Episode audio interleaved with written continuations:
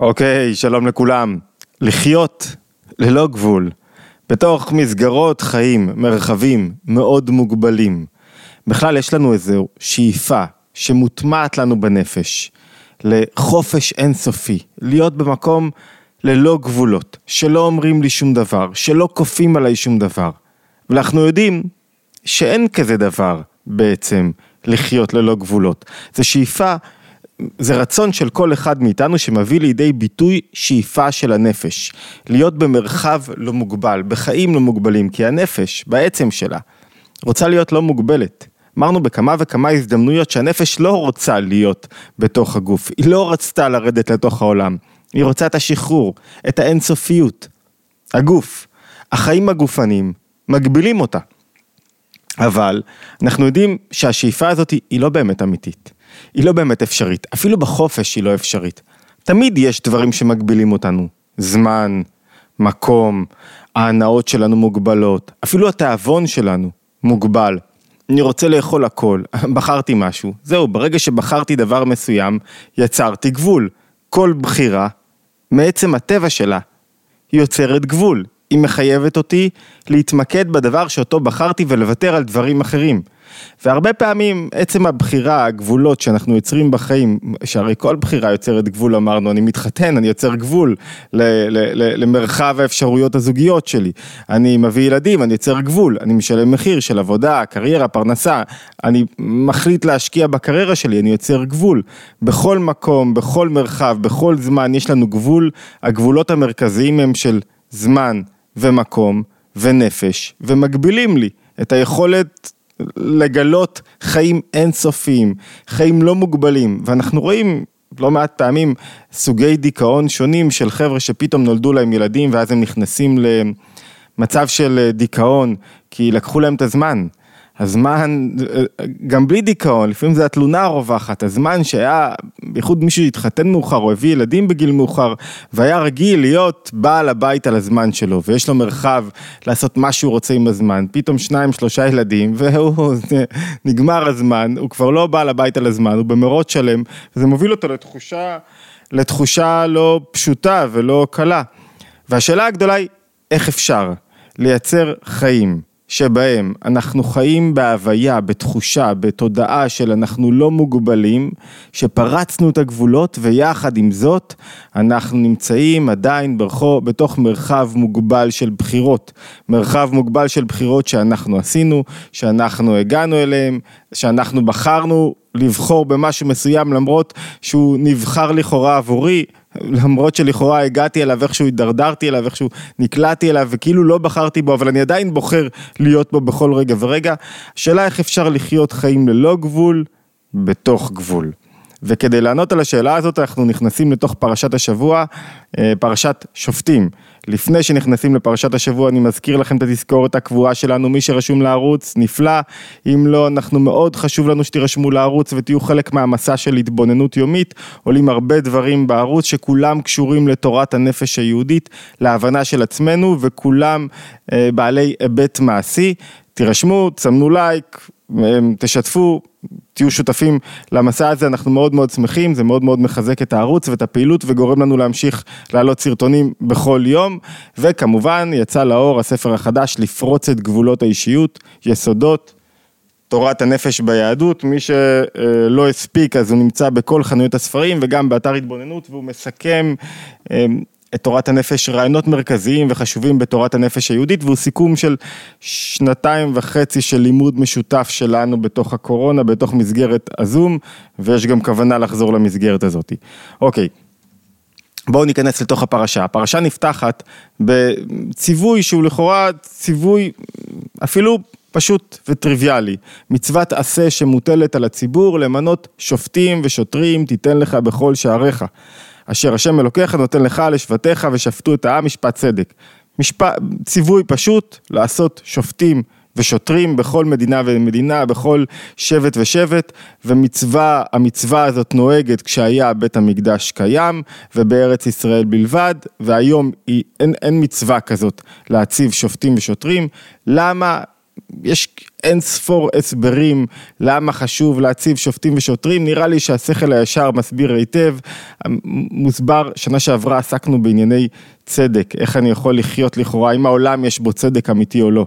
ואחת התשובות היא שהקדוש ברוך הוא אוהב צדק, גילוי של צדק, זה האופן שבו הוא מגלה את אה, כוחו, את עצמותו בתוך העולם, ולכן גם האדם צריך לנהוג בצדק. אנחנו נוהגים בצדק כאן למטה, הוא נוהג בצדק שם למעלה. ברור, בראייה פשוטה, שכלית, לוגית, חברה שאין בה שופטים ושוטרים, לא יכולה כמעט להתקיים. ולמה היא לא יכולה להתקיים? כי בני אדם, אפשר לסמוך עליהם עד גבול מסוים. זו אחת השאלות המהותיות, מה הטבע הבסיסי של בן אדם. תיתן למישהו אפשרות לשים את ה-200 שקלים של השולחן בכיס, בלי שאף אחד יראה. הוא ישים אותם בכיס, או לא ישים אותם בכיס.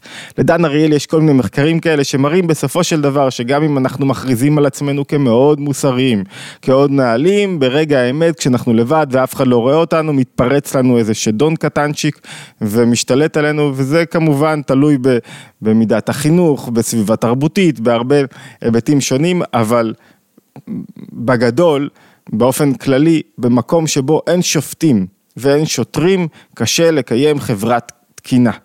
כמה שופטים ושוטרים צריך, זה מאוד תלוי בטבע החברה, במידת הנאמנות של ה... אה, או היכולת של הציבור, הקהילה, לשמור אחד על השני ולשמור על עצמם, מלעשות דברים לא רצאים ולפגוע בזולת. אבל, יחד עם זאת, שזה הציווי, שאיתו פותחת הפרשה, נביא הגאולה, ישעיהו, אומר כך, הוא מסתכל על החזון, העתיד לבוא, ואומר, ואשיבה שופטייך כבראשונה ויועצייך כבתחילה. אחרי כן יקרא לך עיר צדק קריה נאמנה. ושואל הרבי מלובביץ' באחת השיחות שלו, הוא אומר, רגע, למה לגבי ציווי העבר כתוב שופטים ושוטרים תיתן לך? זה ציווי ש- שאנחנו מחויבים מצוות עשה. למה לגבי העתיד כתוב רק ואשיבה שופטייך כבראשונה? למה לא משיבים לנו גם את השוטרים? למה רק שופטים משיבים לנו? למה לא משיבים את השוטרים? אז התשובה היא הולכת כך, שופטים, קודם כל צריך להבין את התפקיד של שופטים ושוטרים. מה ההבדל בין שופטים לבין שוטרים? שופטים, אומר רש"י, הם דיינים, אני מזכיר מקורות, תמיד עולים לאתר התבוננות, מקורות, הכוונה לשיחות שלמות למי שרוצה לקרוא את השיחות, את המאמרים במלואם, ולא רק את החלקים שאנחנו מביאים. אומר רש"י, שופטים הם הדיינים הפוסקים את הדין. שוטרים הם הרודין אחר העם למכים ושופטים וכופים אותם במקל וברצועה עד שיקבלו עליהם את דין השופט. השופט הוא בעצם מצד אחד גם הרשות המחוקקת במידה מסוימת, הוא מחליט מה נכון על פי החוק הכללי, החוק ה... מה, מה נכון בתוך סיטואציה מסוימת, והוא גם פוסק את הדין, מי, צודק ומי לא צודק. השוטר הוא גורם האכיפה, הוא מוציא לפועל, ואותם גם גורם האכיפה בפנימיות, התפקיד שלו הוא לא להעניש, אלא לזכך, להעלות, לעזור לאדם לקבל על עצמו את הדין. זאת אומרים, צריך שופטים, צריך שוטרים, כי אם יהיה רק שופט ויגיד, תשמע, פלוני צודק, הוא ניצח במשפט, מגיע שייתנו לו 100 אלף שקלים בגלל שהוא ניצח בתביעה. ולא יהיה מערכת אכיפה, מערכת הוצאה לפועל, ש, שבעצם תכפה על התשלום, סביר להניח שאלמוני שחייב לפלוני את הכסף לא ישלם לו. השוטרים כופים ורודים במקל ומרצועה, כופתים את העם כדי שיקבלו את המשפט. פשוט מאוד, לא מסובך, כל אחד מבין את זה. אז למה בעתיד לא יצטרכו שוטרים? למה בעתיד יהיה לנו רק שופטים? והתשובה היא כי בעתיד לבוא האדם יזדכך יותר, יתבטל יצר הרע. זאת אומרת, האדם לבד רואה שהשופט צודק. האדם לבד מחפש את הטוב ואת הצדק ומוכן לפעול בדרך הזאת. זאת אומרת, מה ההבדל בין חברה ליברלית יותר לחברה ליברלית פחות? כשאני מתכוון ליברלית לא במובן המתירני של המילה, אלא במובן של סומכים על בני האדם. ליברלי במובן שאתה לוקח יותר מעוצמת המדינה, מהסמכות של המדינה, מהכוח של המדינה להתערב בחיי האזרחים ומעביר את זה יותר לחיי האזרחים. מה ההבדל היסודי שעומד, שעומד בין ליברליזם להיעדר ליברליזם, לכל מיני צורות שלטון אחרות שבעצם בהם הלוויתן, המושל, אה, הכוח החזק במדינה, הכוח הממשל של המדינה מקבל לידיו את הזכויות שבליברליזם אני אומר אני סומך על האזרחים וככל שאני סומך עליהם יותר אני פחות משית עליהם, אה, פחות לוקח מהם זכויות, פחות משית עליהם את השוטרים שיכפו עליהם את הדברים. זה נכון בתחום החברתי, מדיני, וזה נכון בתחום המדיני. אם היה איזה גוף גורם גדול כזה, מדינת על, שהיא כמו שיש שתי מעצמות או מעצמה אחת, שהיא בעצם השוטר של העולם, ארה"ב השוטר של העולם, ככל שאתה יותר סומך על המדינות, אתה פחות צריך שוטר. זה נכון גם בתחום הכלכלי. הרי מה הרעיון של ליברליזם כלכלי? ככל שאני יותר סומך על כוחות השוק ועל כך שכל אחד ימצא את היכולת שלו להביא, לתרום לשוק, לראות מה צריך ממנו, איפה הוא נותן את הערך המוסף שלו ולכן להתפרנס מזה, ככל שאני יותר סומך על, על מבנה נכון שהשוק יודע להסתדר בעצמו. סומך על אנשים במובן של הם לא רוצים להזיק אחד לשני, אלא הם יודעים איפה יש צורך ומה צריך לעשות, פחות צריך מה? פחות צריך מבנה מרכזי של כלכלה, שהוא זה שיכוון והתערבות כלכלית כזאת שתכוון את, ה, את, ה, את המאורעות במשק. פחות צריך מי שיטיל פיקוח, אני זוכר שפעם עוד כשאני הייתי במשרד התעשייה והמסחר, עוזר אה, הסגן שר, אז היה אה, פיקוח על מחירי הסיגריות. מי צריך פיקוח על מחירי הסיגריות? אל תעלבו כל החבר'ה שלנו שמעשנים ומקשיבים לי, אבל אתה רוצה לעשן, להרוס לך את הגוף, תשלם, מה אתה רוצה? גם להרוס את הגוף וגם שיממנו, ועוד במגוון דברים אה, שההיגיון אומר שהתחרות תוריד מחירים. זה נכון ביחסים בין בני אדם, ככל שאתה יותר סומך על בני אדם, קהילה שיותר סומכת על החברים בה. פחות צריכה שוטרים, מערכת אכיפה, עורכי דין, שיכפו בעצם את ההחלטות שלה. מה אומר לנו נביא הגאולה? מה אומר לנו ישעיה? או בעבר, כשאדם בתוך המאבקים שלו, דן אריאלי צודק, פרופסור דן אריאלי צודק. יש לנו כאלה מאבקי נפש, אל תסמכו עליי, אני יכול ליפול בכל רגע ורגע. אבל אנחנו צועדים לאנשהו. אנחנו מתכוונים, מתקדמים לאיזה כיוון, והמקום שאליו אנחנו מתקדמים הוא מקום של ניצחון האדם ומאבקי הנפש, ולכן לעתיד לבוא נזדקק לא לשוטרים שיכפו על העם ו- ושכאילו יזכחו אותו כדי לתפוס מה נכון ולקבל על עצמו את הכרעת, הכרעת השופטים, אלא רק לשופטים שילמדו את הדינים ואת ההוראות, שיראו לנו איך נכון יותר לחיות. ברובד הזה התשובה היא ברורה, שבעצם חיים ללא גבולות, מה הם חיים של ניצחון, אתם יודעים מה רגע, בואו נשים את זה בצד, בואו נתקדם עוד טיפה, כדי להבין מה זה אומר לנו בנפש, לפני שנגיע לידי מסקנות. הרי ברור ששופטים ושוטרים הם לא רק במובן של מצוות עשה להציב שופטים ושוטרים. לכל דבר בתורה יש מובן רוחני יותר. בכלל, קראתי בשבת, ואני חייב להביא לכם קטע מונומנטלי, קראתי בשבת את ההקדמות, את שאר ההקדמות של הארי, ובהקדמה לשאר ההקדמות, לא הארי, סליחה, רב חיים ויטל, תלמידו הגדול של הארי, אה, בהקדמה לשאר ההקדמות שבכלל סיפור, סיפור חייו מופלא והוא תלמידו הגדול של הארי, בשאר ההקדמות שהוא מביא שמונה הקדמות שהן בעצם, הוא שוטח את רעיונות הארי ודברי הארי, הוא מביא שם לשון מאוד מיוחדת.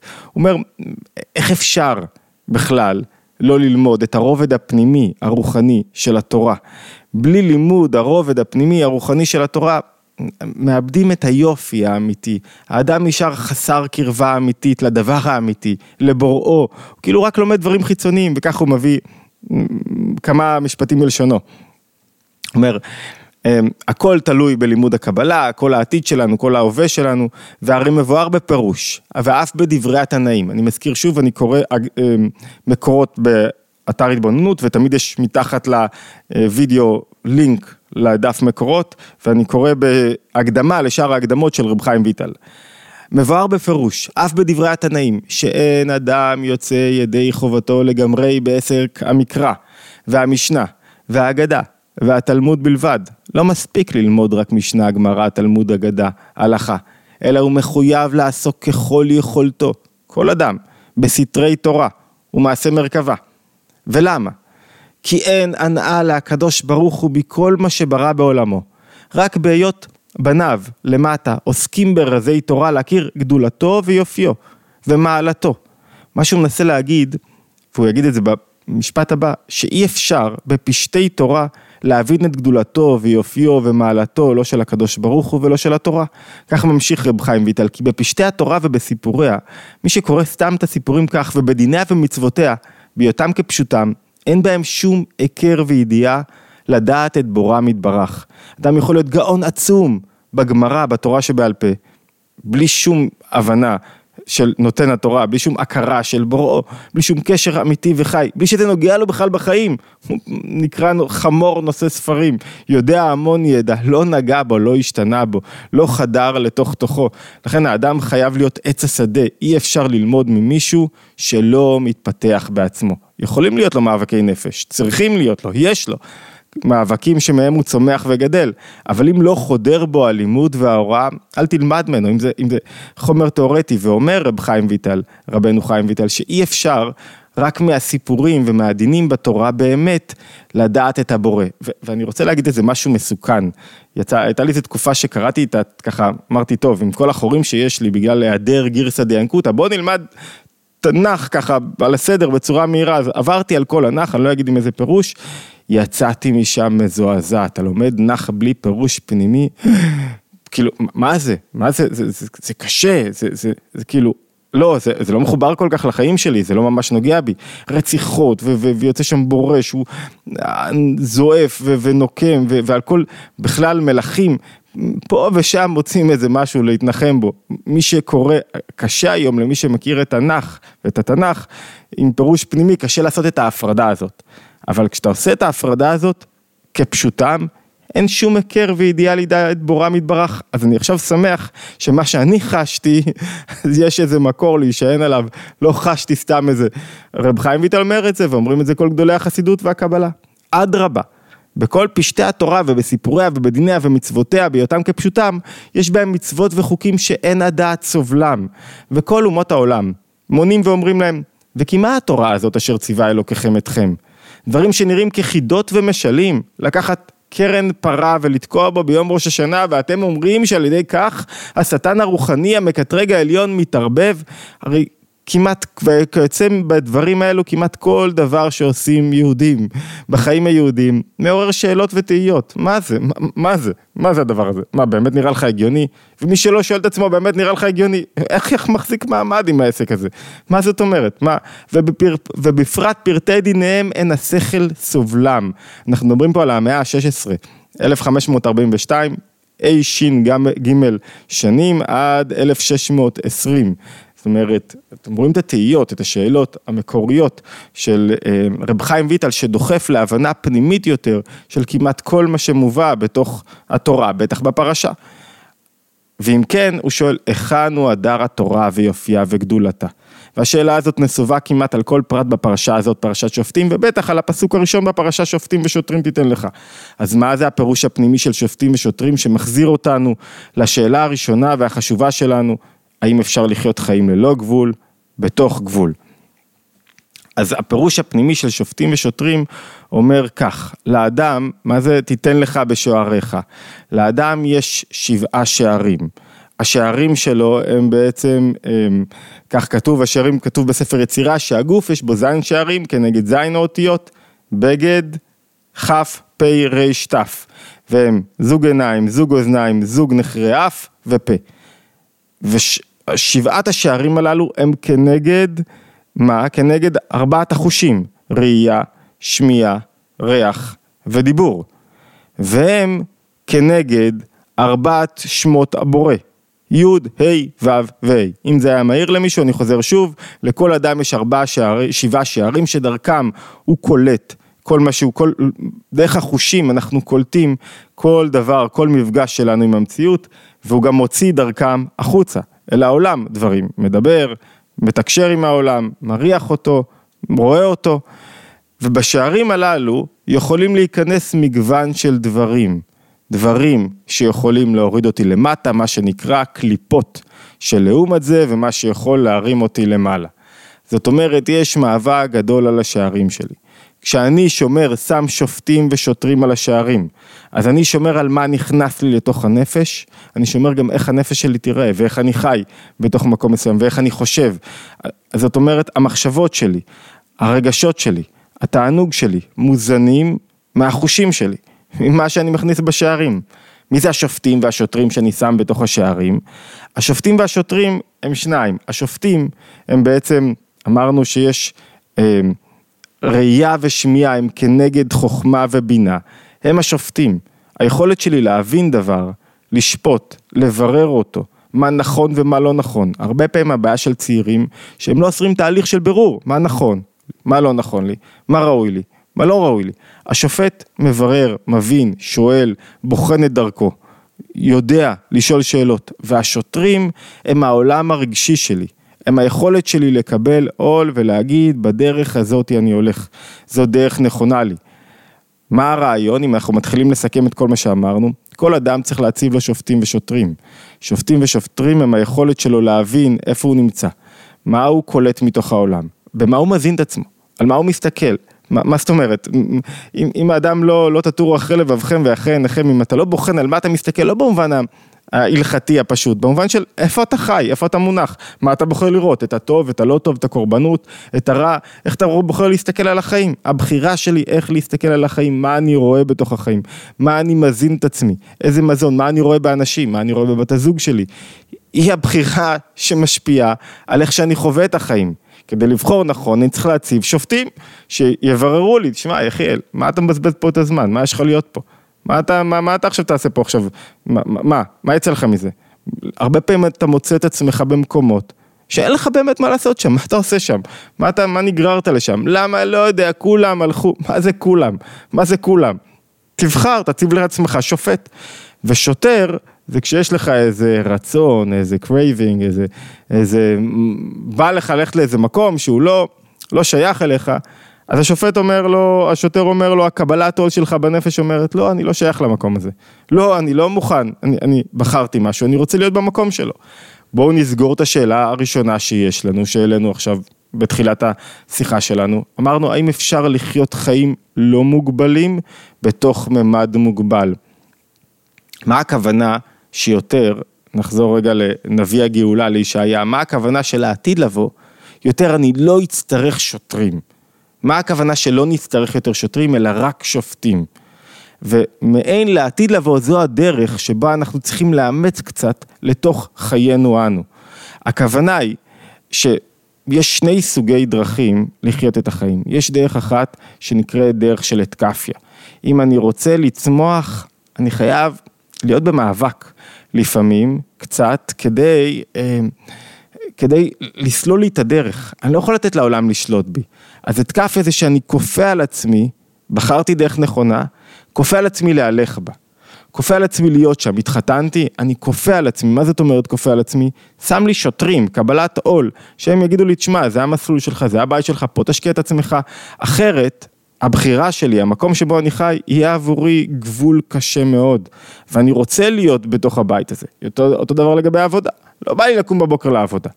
אז אני שם שוטרים שיעוררו בי את קבלת העול, אבל אני מבין שהעבודה חשובה לי. אני שם שוטרים שיעוררו בי את קבלת העול, כדי מה? כדי לחיות במקום הזה, כדי להתפתח בו, כדי לקום בבוקר לעבודה. ויש דרך אחרת לחיות את החיים. הדרך האחרת לחיות את החיים היא שהשוטרים, העולם הרגשי שלי, לא פועל בדרך של קבלת עול וכפייה, אלא בדרך של תענוג והתעלות. מה זאת אומרת לחיות ללא גבול? לחיות ללא גבול זה שבעצם אף אחד לא כופה עליי שום דבר. אני בוחר בזה מתוך תענוג מאוד גדול. זאת אומרת, ברגע שבחרתי משהו מתוך תענוג, שזה לא רק בחירה שכלית, זה מה שאני באמת רוצה. אין לי גבול יותר במקום הזה. כשאני עובד 16 שעות, זה, זה לא כי אני עובד, כי אני חייב גבולות להתפרנס, כי זה, לפעמים זה מקום שאני רוצה, אתה רואה מישהו דלוק על משהו, זה מה שהוא רוצה, שם התענוג שלו מתגלה. כשהתענוג שלי מתגלה, דרך השופטים, דרך התובנות השכליות, דרך הבחירות שלי, שם אני חי חיים לא מוגבלים בתוך מרחב מוגבל. למה? כי אף אחד לא כופה עליי שום דבר. אני לא עושה, אני לא אבא כי אני חייב. אני לא נשוי לאשתי כי אני חייב וכי אני רוצה את הבית הזה. כי אני רוצה את הבית הזה, אבל הרגשות שלי והעולם הרגשי שלי מושך אותי לכיוונים אחרים ולכן אני חייב רגע להשקיט את הכל. לא. פה מתעורר לי התענוג הגבוה ביותר, התענוג הפשוט. זה המקום שאני באמת רוצה להיות בו. זאת אומרת, ברגע שאדם מצליח לגלות את הכוחות המקיפים שלו, בתוך העולם הרגשי שלו, את כוח התענוג שלו בנפש, את החיבור של זה מה שאני רוצה, כי לזה אני שייך, אבל לא שיש לי מלחמה כדי להיות כאן. אלא אני מרגיש אין שמחה כשמחת התרת הספקות, שפה מתגלה התענוג האמיתי שלי, אז אני במרחב בלתי מוגבל, בתוך מערכת חיים מוגבלת. אני עושה כל מה שצריך, אבל לא בגלל שאני חייב, חייב לקום בבוקר לבית ספר. תחשבו על תלמיד שקם בבוקר לבית ספר לא בגלל שהוא חייב, בגלל שהוא רוצה. ולא בגלל שהוא רוצה כרצון חיצוני, הוא רוצה בגלל שאימא שלו מחייבת אותו, או, או, או כי הוא רוצה להיות בסדר, והוא רוצה לרצות אחרים, ו, וכי הוא ילד מאוד הסכמי ומאוד הולך בתלם. לא, הוא רוצה כי, כי הוא תאב ללימוד. נדיר? יכול להיות. כי, כי משהו מתעורר בו כשהוא לומד, כי הוא משתוקק לזה. הוא לא צריך שוטר. הוא לא צריך מישהו שיגיד לו, קדימה, יחיאל, שש בבוקר, קום, קום, קום, אילי, תקום, זהו, הגיע הזמן שלך לקום. הוא לא צריך את זה כבר. למה הוא לא צריך את זה? כי הוא לא צריך שוטרים, כי זה מה שהוא רוצה באמת. כשאני לא צריך שוטרים, התעליתי לחזון שמדבר עליו הנביא ישעיה. החזון שמה? שבו יש מקום בנפש, שהוא גבוה יותר, שאליו אנחנו צריכים לשאוף, שבו אני לא חי את החיים כחייב, אני חי את החיים כרוצה. כשאני חי את החיים כרוצה, אבל לא רק כרוצה, אמ, כפו עליי, כאילו אני רוצה את זה, אבל יש עוד מלא דברים אחרים שאני רוצה. לא, זה העניין המרכזי שלי. ככה אני רוצה לחיות את החיים, אני רוצה לגלות בהם תענוג, אז האדם גם חי במעין חיי גאולה. למה? כי לא כופים עליו שום דבר, הוא לא בעונש בשום דבר, הוא לא משלם שום מחיר. כל בחירה שלו היא המקום היחיד והאמיתי שהוא רוצה, ולכן הוא לא ויתר על שום דבר. כשהוא בוחר רגע להיות במקום מסוים, הוא לא מוותר, הוא לא משלם מחיר. הקושי הגדול ביותר, אמרנו, של התמודדות עם קשב וריכוז, ואני מחזיר אתכם לשיעור הזה, זה לסגור דברים, לוותר על דברים, להחליט שאני מתחייב. זה קושי בכל תחום ובכל עניין בחיים. הבשורה של הנביא ישעיהו, היא מה? היא של העתיד לבוא, ומעין זה וכך צריך לחיות. אתה לא מוותר על כלום, כי אתה בוחר להיות במקום שבו אתה באמת רוצה, ובמקום שבו באמת מתגלה לנו על התענוג. אז שנוכל, עניין מאוד חשוב, לחיות באופן הזה, אלה חיים שיש בהם יותר חיות, חיים שבהם אני מתמלא בחיות, ואז אני לא צריך שוטרים יותר. שופטים מספיק להבין את הדבר הנכון ולהתמלא רצון לתוך הדבר הנכון. אני מזכיר שוב, חרגנו קצת מהזמן שלנו, אבל תמיד בפסיכולוגיה בפרשה אנחנו קצת חורגים, הסרטונים טיפה יותר ארוכים, אה, מוזמנים להצטרף אה, לערוץ התבוננות כדי לקבל הודעה על הערוץ ותראו לנו אהבה, תנו לייק, ככה סרטונים אה, יוטיוב לא מרדים אותם ומשכיח אותם באיזה פינה אפלה ומאפשר לעוד אנשים לראות אותם. תודה ולהשתמע בהתבוננות היומית הבאה.